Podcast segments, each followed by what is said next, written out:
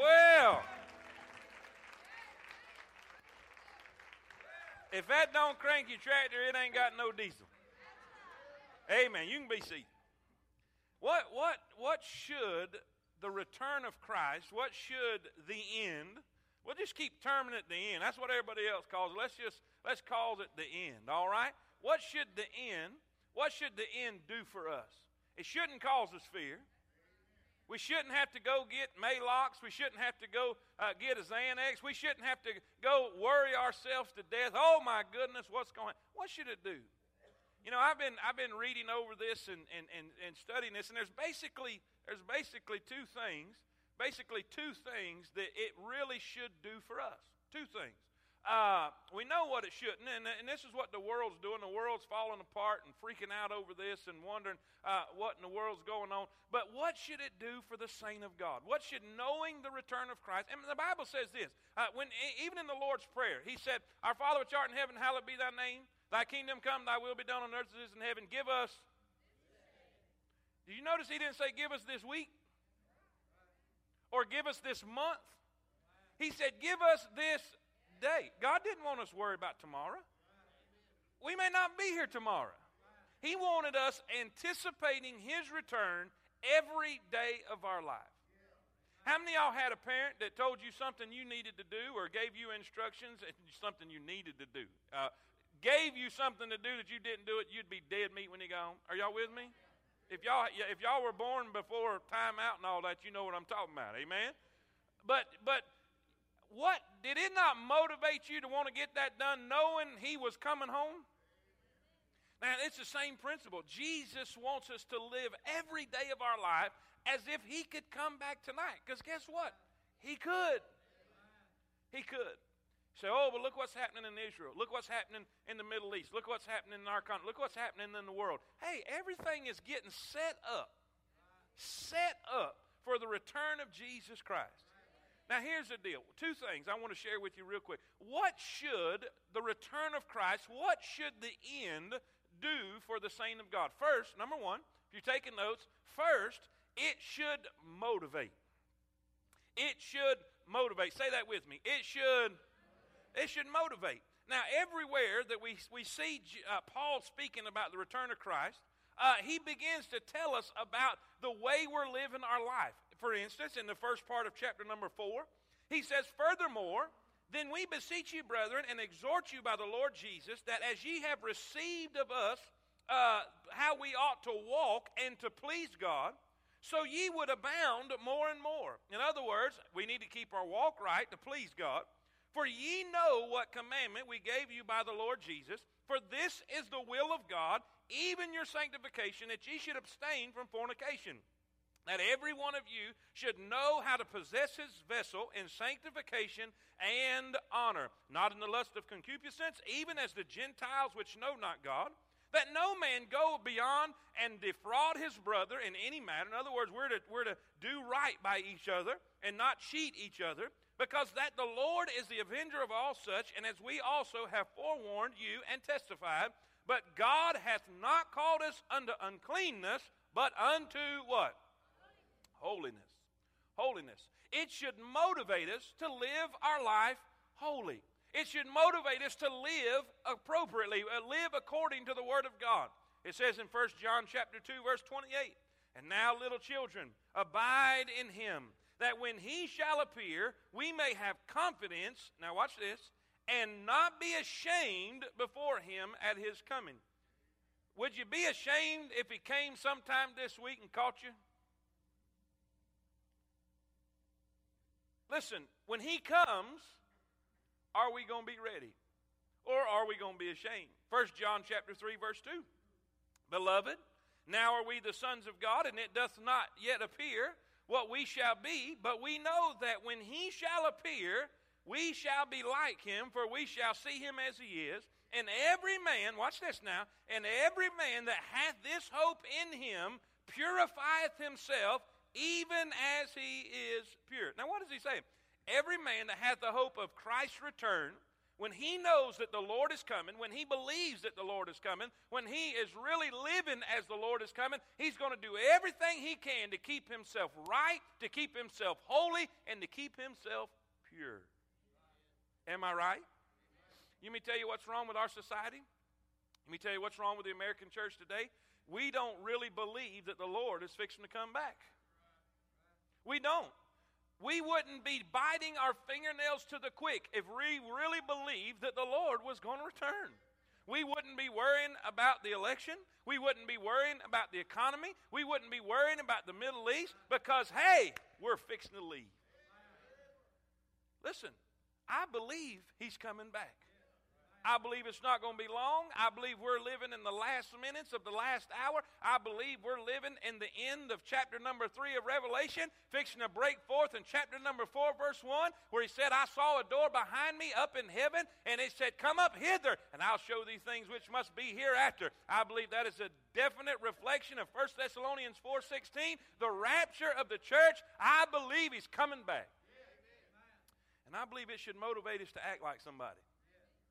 It should motivate us to live as God wants us to live. Not only should it motivate us to holiness and to purity, it should motivate us to godly living, but also it should motivate us to gospel spreading.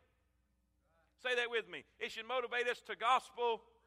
Come on now, get with me now. Uh, uh, we, we got a, a bunch of people out sick. I've got a sore throat, so the more you help me, the less I got to do. All right? Motivate us to gospel spreading. What's that mean?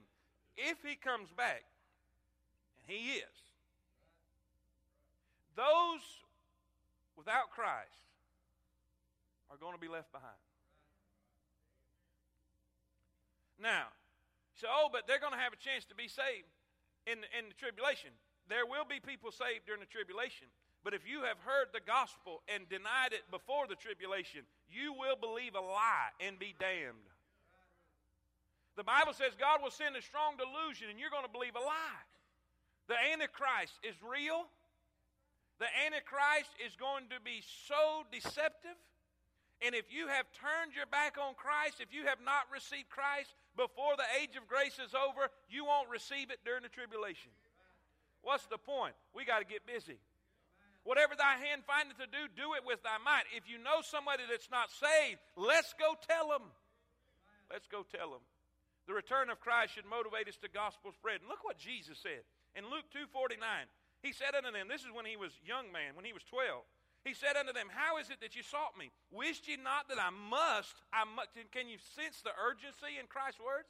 I must be about my Father's business.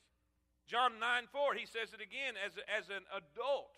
As an adult, he is speaking. He said, I must work the works of him that sent me while it is day. The night cometh when no man can work. What's he saying? I got to get done what I'm supposed to get done now because there's coming a day when I won't be able to get it done. I preached my cousin's funeral last week, last Saturday. 42 years, 42 or 43 years, I think 42 years old.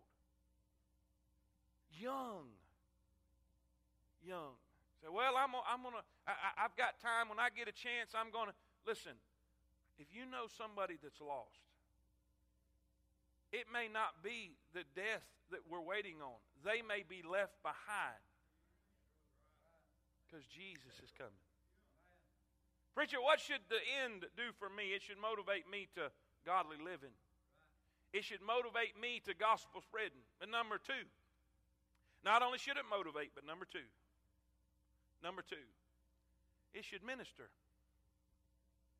It should minister. Not only should it motivate, but it should minister. I don't know about you, but I'm, I'm ready to go. I, I, I said at the funeral, I said when I was a kid, when I was a kid, page number one of the hymnal that we used uh, uh, down in Florida was This world is not my home. I'm just passing through. My treasures are laid up somewhere beyond the blue. The angels beckon me from heaven's open door, and I can't feel at home in this world anymore. You know, you know what happens with us when we get fearful is we get our tent stakes too deep in this earth. We forget that Abraham was a sojourner in Hebrews chapter number 11. Uh, he is in the, in, in, the faith hall of fame. And the Bible says that he was a sojourner. He was not one who, he, he was one who dwelled in tents. He was a traveler. He did not have a house with foundations. Why? He looked for a city whose builder and maker is God that hath foundations. He knew that everything in this life is temporary, but one day we're going to a place that won't rust. We're going to a place that won't get blown blown away in a tornado. We're going to a place that won't get flooded out. We're going to a place that will be permanent. It will be great. It will be wonderful. And God will be there. It should minister to our hearts. Who should it minister to, preacher? It should minister to the groaning saint. The groaning saint. You say, preacher, why are we groaning? See how many y'all can how many y'all can relate to this? We groan for two reasons. Because of the trials of life the trials of life. Romans 8:22. For we know that the whole creation groaneth and travaileth in pain together until now. And not only they, but also ourselves, which have the first fruits of the Spirit, even we ourselves groan within ourselves, waiting for the adoption to wit, the redemption of our body. What's he saying? He's saying this We're in pain and suffering now, but one day we're going to have a brand new body. We're groaning over pains and trials of this life. Every time I go to the hospital, every time I go to the nursing home, every time I'm in a place where, where a, a saint of God, I remember sitting in the hospital with Michelle and she couldn't hardly breathe and, and she was in such pain and difficulty. And man, she was just waiting for another breath and struggling for another breath. You know what she was doing? She was groaning for another home. She was groaning for that body that only God can give. And I'm telling you, knowing that Jesus Jesus is about to come back, it should comfort every one of us. How many of y'all have ever had a headache? How many of y'all have ever struggled with the flu? How many of y'all have ever had a sore throat? How many of y'all know there ain't none of them in heaven? Say amen. Listen, it should minister. It should minister to the groaning saint. We, we groan because of the trials and the pains and the sufferings of life.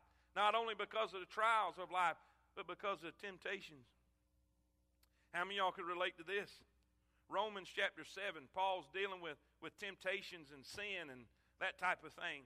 This is what he says For I know that in me, that is in my flesh, dwelleth no good thing. For to will is present with me, but how to perform that which is good I find not. In other words, he says, I want to do right, and I mean to do right, but I keep messing up. For the good that I would, I do not, but the evil I would not, that I do. In other words, that I don't want to do, I do, and that that I do, I don't want to do. Are y'all with me? Can anybody relate to that? I find that in a law that when I would do good, evil is present with me. For I delight in the law of God after the inward man, but I see another law in my members, warring against the law of my mind and bringing me into captivity into the law of sin which is in my members. Watch what he says. O wretched man that I am, who shall deliver me from the body of this death? I thank God through Christ Jesus our Lord. What's the point? How many, y'all, how many y'all have ever prayed this prayer? And don't lie, don't lie, you'll grow a nose out like Pinocchio. Oh God, I'm sorry. I will never do that again. Come on now. Many of y'all ever prayed that prayer? And then six months later, oh God, I know I said I would never do that again. But if you'll forgive me this one, I won't never do that again. How many of y'all know what I'm talking about? You know, one day, we're saved. We're saved right now from the penalty of sin. If you're a born again child of God, you're saved from the penalty of sin. You're also saved from the power of sin. We have victory over sin. If we give in, it's our fault because God has given us power over sin. We have been saved from the power of sin. But one day when He returns, we're going to be saved from the presence of sin. And I don't know about y'all, but I'm ready. I'm tired of temptation. I'm tired of trials. I'm tired of sin. I'm tired of falling and messing up. I'm tired of getting angry. I'm tired of getting impatient in traffic. I'm tired of getting frustrated with things that I. Are y'all with me? One day, when He returns, it's all going to be better. Amen? Listen, it should minister to the groaning saint, but not only that, last of all, last of all, it should minister to the grieving saint. It should minister to the grieving saint. Let me read a verse. Paul speaks in 1 Thessalonians chapter number 13.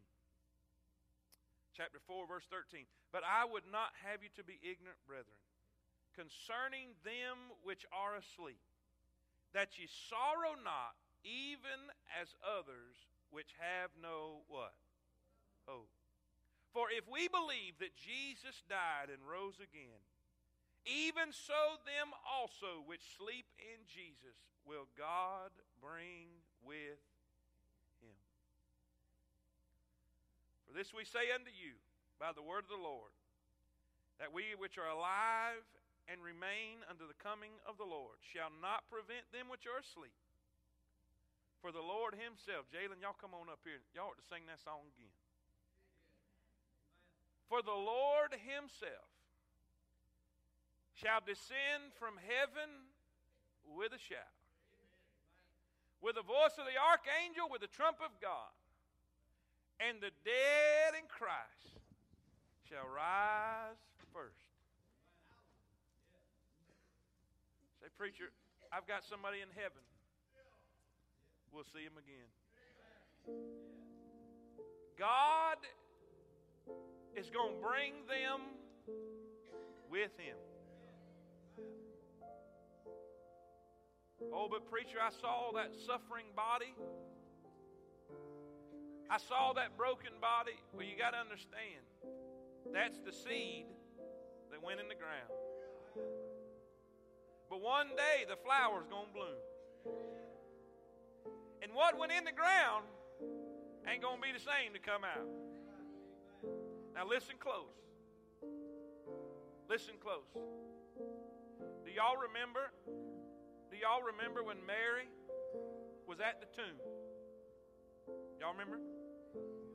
Do y'all remember that Mary was probably the closest to the Lord Jesus Christ as anybody?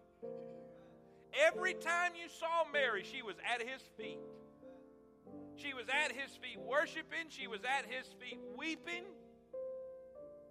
She was there at his feet. She was the closest one to him. If there was anybody that had an intimate knowledge of the Lord Jesus Christ and knew who he was, it was Mary. But when Jesus approached her after the resurrection in that garden, in that tomb, she didn't even know who he was. You know why? Because that bloodied, broken, battered, beat up body didn't look the same. She thought he was a gardener till he called her name. Why? Because what went down ain't what come up. Now, I promise you this. If you're here today grieving, if you've got somebody in heaven, they're on the way. In just a little while, I don't ever say goodbye. I don't ever say goodbye. I don't, you, call me on my phone, you know I don't never say. I'll say, I'll see you in a little while. Last Saturday, I looked across the casket and I told everybody in that room, I said, Today I'm not saying goodbye. I'm saying I'll see you in a little while. You know why? Because one day the Lord Himself shall descend with a shout with the voice of the archangel and the trump of God. And the Bible says those that have gone on before, He's going to bring with Him. How many y'all ready for that day? Say amen. Amen. Sing on.